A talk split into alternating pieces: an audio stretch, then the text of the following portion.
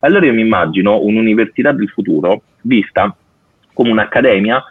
in cui ci siano soprattutto facoltà verticali molto pratiche su quelli che saranno i lavori dei prossimi 50 anni. Cioè invece di, di, di insegnarti, di farti perdere 20 anni a insegnarti a come diventare notaio, che è una professione che è rimasta solo in Italia, qualsiasi altro paese nel mondo ha abolito, non esiste più perché non ha più senso nel 2020 avere un notaio.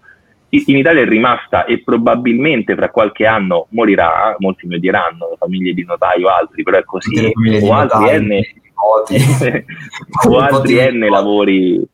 o altri N lavori come il notaio, basati sull'intermediazione e così via, ecco, e che quindi ad esempio una tecnologia come la blockchain spazza via in 30 secondi, ecco che invece l'università del futuro mi può dire, ok, con i dati che ho in possesso io so che fra 10 anni, fra 6 anni, fra 5 anni ci sarà bisogno di 100 ingegneri, 200 medici e 500 esperti di droni. Allora, i posti che io aprirò nella mia università saranno 100 ingegneri, 500 esperti di droni e così via.